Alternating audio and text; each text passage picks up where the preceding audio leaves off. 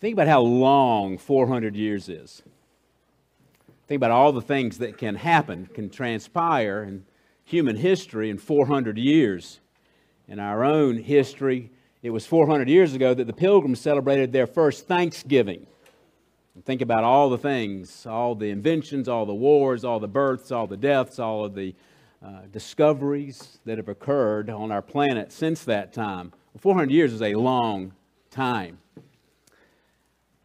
And we come to a point in time where it has been 400 years since God has chosen to reveal himself through the prophets in Holy Scripture.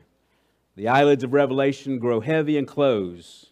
The Bible lies in slumber through Plato, Demosthenes, Archimedes, Zeno, the rise of Philip of Macedon and Alexander the Great, the fall of the Persian Empire, the construction of the fifth, sixth, and seventh wonders of the world, the, uh, the rise of Rome, the Parthian empires, the Maccabean revolt, the Punic Wars of Rome versus Carthage, and the building of the Great Wall of China.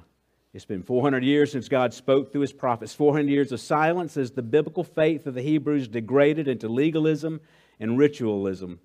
The prophet Malachi pens the final words of God's written revelation, and he chose, picked up his stylus and writes, For you who fear my name, the Son of Righteousness shall rise with healing in his wings. You shall go out leaping like calves from the stall. Behold, I will send you Elijah the prophet before the great and awesome day of the Lord comes, and he will turn the hearts of the fathers to their children and the hearts of the children to the fathers.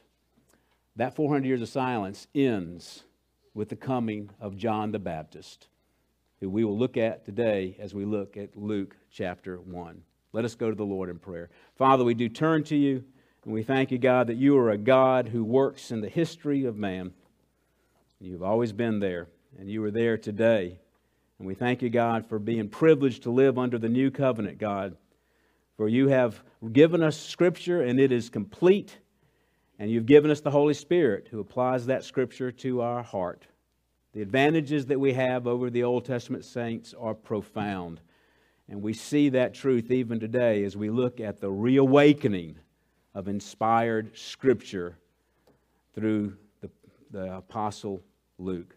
So bless us now, we pray, with a revelation of understanding and the, and the wonderful principles of the coming of John the Baptist. In Christ's name, amen. So, my hope today is that, as we, we that your faith is going to be strengthened. That was always uh, Luke's intention in writing this to Theophilus, that your strength is going to be uh, uh, uh, strengthened as we look at the angel Gabriel making his announcement and pronouncement about the coming of John the Baptist and that our response at John's birth would be like the, what the angel expects, that we will have joy and gladness and will rejoice at his birth. So please, if you will, turn to Luke chapter 1, and we're going to be looking at verses 5 through 25. You will find your home group help insert of assistance. And I think what I'm going to do, this is such a long passage, I think I'm just going to break it up for you. You've got it written for you, of course, have it in your Bible, but I think I'm going to kind of break it up and reading it uh, as we go through the various components here. But we're going to see the, the ruler of Judea in verses 5, verse 5a, the righteousness of Zechariah and Elizabeth in 5b through 7, the ritual of the temple in verses 8 through 10, the revelation of Gabriel, verses 11 through 17, the rebuke of Zechariah, verses 18 through 22, and the result of the promises, verses 23 through 25. First of all, it starts off, uh, uh, remember, Luke is this, this superb historian, I mean, and considered as a superb historian by modern day historians. And he starts off with a historical uh, point of time in order to demonstrate the accuracy of the account that he is about to give us. He starts off in the days of Herod, king of Judea. Now, that, that warrants some discussion. Uh, we tend to uh, not read the Old Testament. We tend to not study and understand some of our history. So it's important to know at the timing of what was going on at this time. This is an historical tool that will help explain to you the, the, the power of Holy Scripture. Herod the Great lived from uh, uh 37 to 4 BC. His father was Antipater. He supported Julius Caesar and even risked his life to help save Julius Caesar in his various wars. Uh, Antipater, after being uh, made uh, the, the king of that area, made his son Herod uh, the uh, governor of Galilee. Uh, he gained, Herod gained favor by rounding up and killing a notorious band of, of um, thugs that, that, lived in the mountains. As a matter of fact, you can go to Galilee. If you stand on the Sea of Galilee, you can actually see up on the mountain various caves up on this mountain where these bandits would go off and hide in these caves. Uh, and my understanding is that Herod actually made an elevator platform where he lowered his troops down into the cave so they could go in and uh, get them that probably has nothing to do with the text. I just think it's really cool thought of making of elevators, Roman soldiers coming down and killing bandits. I mean, that ought to be a video game. Uh, so he did that. He gained favor with that. He was an extremely good administrator, a very wise administrator in many ways. He had to escape when the Parthians invaded Palestine, but then he came back and drove them off. Uh, uh, and in order to curry favor with the Jews, he himself was an Edomite uh, Idumean Arab, uh, he, in order to curry favor with the Jews, he married one of the, uh, uh, someone from the Jewish Hasmonean family. He was diplomatic, he had great oratory skills and administrative skills, uh, and he was liked by the Jews and the Romans alike uh, because of his, many, many of his policies. He rebuilt the temple, he built the port of Caesarea, he rebuilt Samaria, uh, during times of famine, he actually had his own gold melted down in order to provide grain for the people. So he curried a lot of favor in that regard, too. He was so popular that a, a political party called the Herodians rose up. But if you read your New Testament, you know the Herodians were opposed to Jesus Christ. They didn't like Jesus coming in and talking about all that love and grace stuff when they had all the power to be able to keep people in control. But Herod, though he was great and in many ways deserved his name, was also ruthless, vicious, and merciless. His cruelty seemed to have no bounds. He murdered his wife, her brother, her mother, and several of his own sons because of his great insecurity. Tyrants are insecure people. Uh, and of course, uh, his most infamous act was the slaughter of the innocents in Bethlehem. So, this is where, where, where, where Jesus comes in on the scene. Uh, Judaism had become apostate. They had become, they were faithful some, but there were people, they, they basically uh, felt they were going to curry God's favor through legalism and through ceremony. Uh, the world was controlled by the Romans, and their and their minions. Uh, it was a hard world, and it was a cruel world, and it was a difficult world. And if I were God, I wouldn't become a baby and live in that world.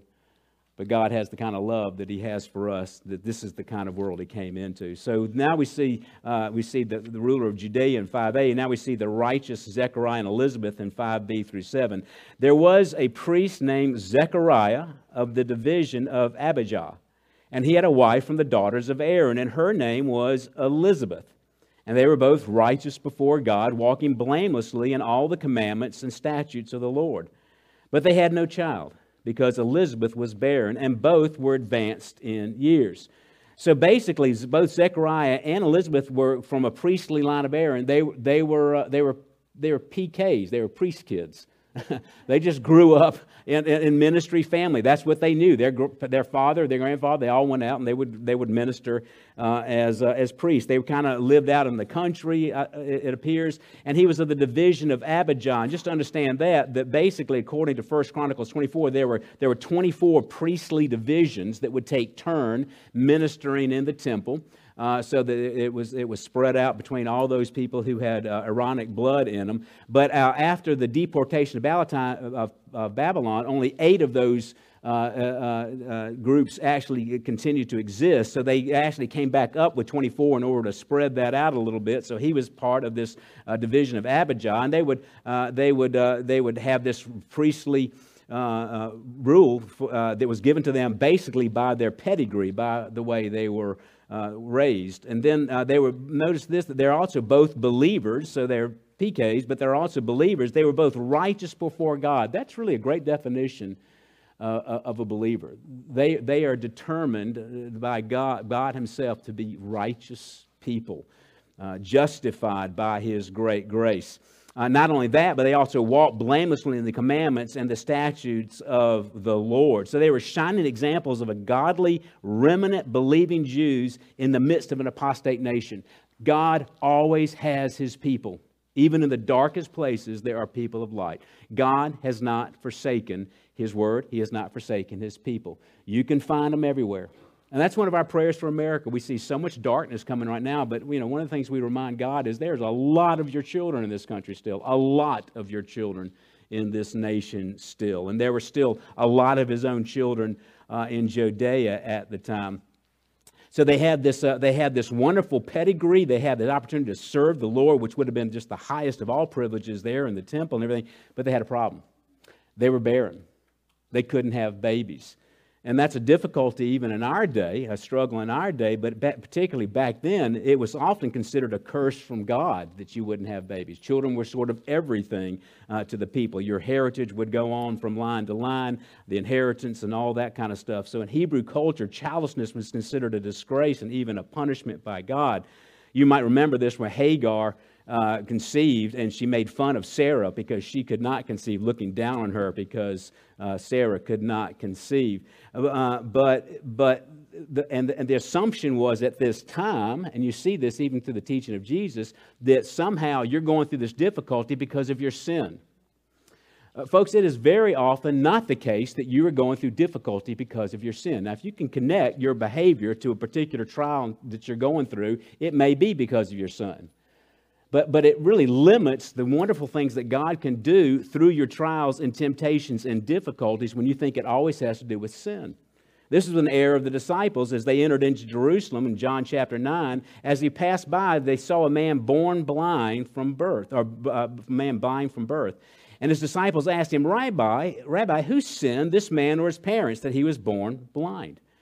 Jesus answered, it was not this man's sin or his parents, but that the works of God might be displayed through him. Wow. Jesus is turning their assumptions on top of their head. You know, they didn't even ask him. You know, I wonder what the sin guy, they just assumed this man's blind because of his sin. And that was so often the, the perspective of, uh, of the, the culture in general. But basically, what Luke goes on to, to, to show why it is that they were struggling with this infertility, uh, because God had a plan uh, that the works of God might be displayed in them. And he makes the point here that this was not because of their sin. They were both righteous before God, walking blamelessly in the commandments. So, one of the things that you need to ask a question is, is, is the difficulties, the trials that you're going through, how can that difficulty end up glorifying God? How can we use that difficulty, that pain, that suffering in glorifying God? Don't waste your misery. Don't waste your trials. Don't waste your grief. Don't waste your, your, the, the, the bad health effects that you're experiencing right now. God has a plan for those things. And it may be often, uh, often case, sometimes you find out, sometimes you may not find out.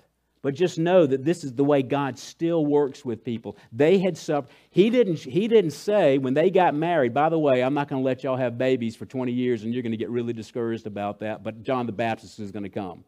They're just now finding out about that because God wants us to live by faith. And this is a particular test of faith.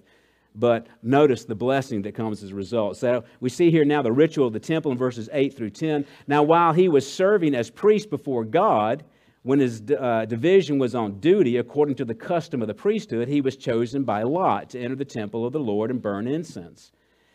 And the whole multitude of the people were praying outside for the hour of incense. So basically, they would use a lot. They would, they would draw lots for, to see which two priests would serve that day. There would be a morning uh, incense offering and an afternoon incense offering. Uh, Zechariah was probably chosen by lot for the afternoon incense offering. But this would have been the height of his career they had to draw lots because there were hundreds of priests, and every one of them wanted this profound privilege of being able to go in to the holy place, that mysterious hidden place back there inside the temple, and go in and offer those incense. This was the height of his career. This was the moment that he had been waiting for for all of those years. It may have been that his father and his grandfather never actually were chosen to be able to do this. So the opportunity had come. He goes, uh, what he would basically do, the priest would go through, he would have a ritual bath, he would put on the priestly garments. And remember what the function of a priest is he is making intercession on behalf of the people. He is, the, he is the intermediary between God and between man. And as he carries that incense offering, he goes in with the priest, with the, with the tribes of Israel on his breast and on, and on his shoulder. He goes in uh, and he, he goes through the breadth of the temple courts. He's passing this throng of people. Everybody's looking at him. It's just, just complete silence as he walks through towards the opening to the temple, through the holy place. He's got the censer in his hand. He walks into the holy place. He stands outside the Holy of Holies. The great curtain of embroidered blue and purple and scarlet stands before him. On his left, there would be the golden lampstand. On his right would be the table of bread. And between that would be the altar of incense where he was to throw on the incense. The incense, of course, representative of the prayers of the people being offered up before him. But then something strange happened. An angel showed up. that wasn't part of the script. So we pick up here the revelation of Gabriel in verses 11 through 17. And there appeared to him an angel of the Lord standing on the right side of the altar of incense. And Zechariah was troubled when he saw him, and fear fell upon him. But the angel said to him, Do not be afraid, Zechariah, for your prayer has been heard, and your wife Elizabeth will bear you a son, and you shall call his name John. And you will have joy and gladness and many will rejoice at his birth. For he will be great before the Lord, and he must not drink wine or strong drink, and be filled with the but be filled with the Holy Spirit, even from his mother's womb. And he will turn away the children of Israel to the Lord their God, and he will go before him in the spirit and power of Elijah to turn the hearts of the fathers to the children, and the disobedient to the wisdom of the just, to make ready for the Lord a people prepared. So this angel appears here. It's not in a vision. He is physically uh, uh, standing right in front of them, right off there to the, to the right here. And this angel, we find out later on, is Gabriel, God's great messenger. Now, uh, I mean, uh, Zechariah was a student of, student of, uh, of, of Old Testament. He, he understood who Gabriel was. The last time Gabriel appeared to anyone in Israel was in the days of Daniel in the Persian Empire. He says here, uh, uh, of course, he was troubled. That's always the response. The reason why people are so troubled, where do angels spend their time? In front of God. so they have the holiness of God upon them. So they, they are just illuminated with holiness. And we, as fallen people, can be overwhelmed by that kind of holiness. So they're always terrifying. And of course, the appearing doesn't help either. Uh, but he, he, basically, the angels, as they always do, seek to assure him and, and to give him comfort. Do not be afraid, Zechariah. And he, Zechariah, and then he says here, Your prayer has been heard. Now, the question is it seems obvious maybe, but maybe it's not as obvious. The question is, what's the prayer? What was the prayer? Well, because the answer appears to be a son, John the Baptist, it might have been a prayer about fertility. But there's also this sense that they were well advanced in the years. They were past that point that, uh, that, that they would be able to conceive and have children. And also remember, what was he doing in the temple time? He was the intercessor. He was bringing the prayers of the people. And my guess is uh, that God is answering his prayer, yes, for a son, but he's also, in the same way, answering, yes, I'm going to bring redemption to the people and the redemption is going to come through the ministry of this son who is going to be herald to Messiah. So I think he's probably answering both of those prayers in many ways here. And he says here, You will have joy and gladness, and many will rejoice at his birth. You know, sometimes, I don't know, maybe you've been Christians for so long, uh, you just sort of get used to salvation, used to grace used to the fact that Jesus died for our sins, but I hope we never lose the wonder of that. That's one of the things I love about Christmas. It just reminds us of the wonders that God became flesh and dwelt among us. But sometimes we forget to behold his glory. Sometimes we forget that we should have joy and gladness in this coming of the Lord, in this great answer to prayer. 400 years of silence is being broken through this proclamation of grace that's coming here. And, uh, and he doesn't want the baby to be named Zechariah for his father. He wants the baby to be named John. That's God's will. What does John mean? God is gracious. God is gracious. Zechariah uh, proclaims later on, verses 76 through 74, uh, speaking of John, For you will go before the Lord to prepare his ways, to give knowledge of salvation to his people and the forgiveness of their sins, because of the tender mercy of our God, whereby the sunrise shall visit us on high, to give light to those who sit in darkness and the shadow of death, to give our feet to the way of peace. So, John's greatness will be a result of his prophetic gift. He will speak the words of God, and that's the reason why he was not to drink wine. They didn't want him to, people to confuse his prophetic utterances with drunkenness. Remember that happened on the day of Pentecost, right? People were speaking prophetic utterances and speaking various tongues, and they just assumed they were drunk. So basically, he's going to be a Nazarite, uh, take the Nazarite vow and not drink wine or strong drink. Uh, but uh, Gabriel reveals the purposes of John's ministry. And he will go before him in the spirit and power of Elijah to turn the hearts of the fathers to the children, the disobedient to the wisdom of the just, to make ready for the Lord a people prepared. This is an astonishing revelation. Aston- I mean, how did, the, how did the people of God, like Zechariah and Liz, these godly people, they just groaned, groaned that the silence would be broken. And they had seen so much war, so much devastation, so much misery, so much loss of hope, so much apostasy in what once was uh, uh, the, the, the, the, church that had the truth uh, through the Old Testament scriptures.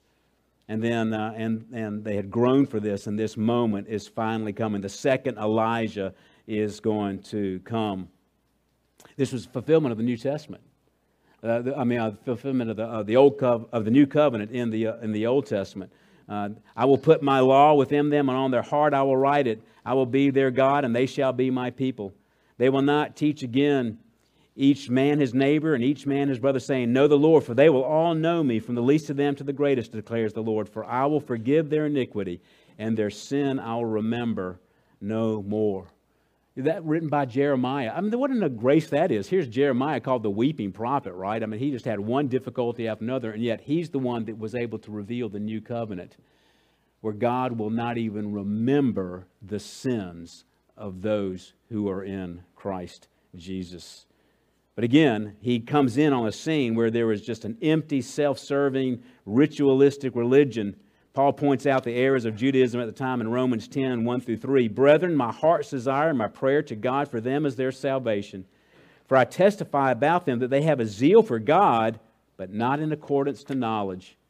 For not knowing about God's righteousness and seek, seeking to establish their own, they did not subject themselves to the righteousness of God.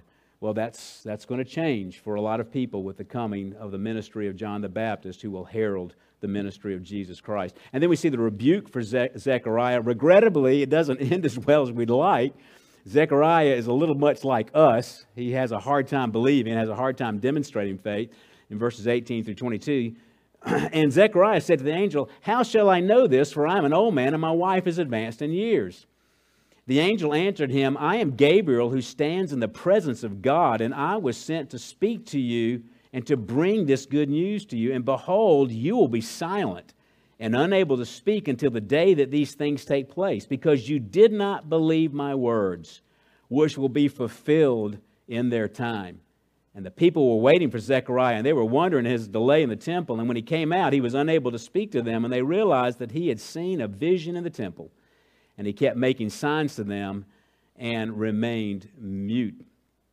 John Chrysostom, the silver throated orator of the early church, said this Zechariah looked at his age, his gray hair, his body had lost its strength. He looked at his wife's sterility, and he refused to accept on faith what the angel revealed would come to pass. Boy, it's like us, isn't it?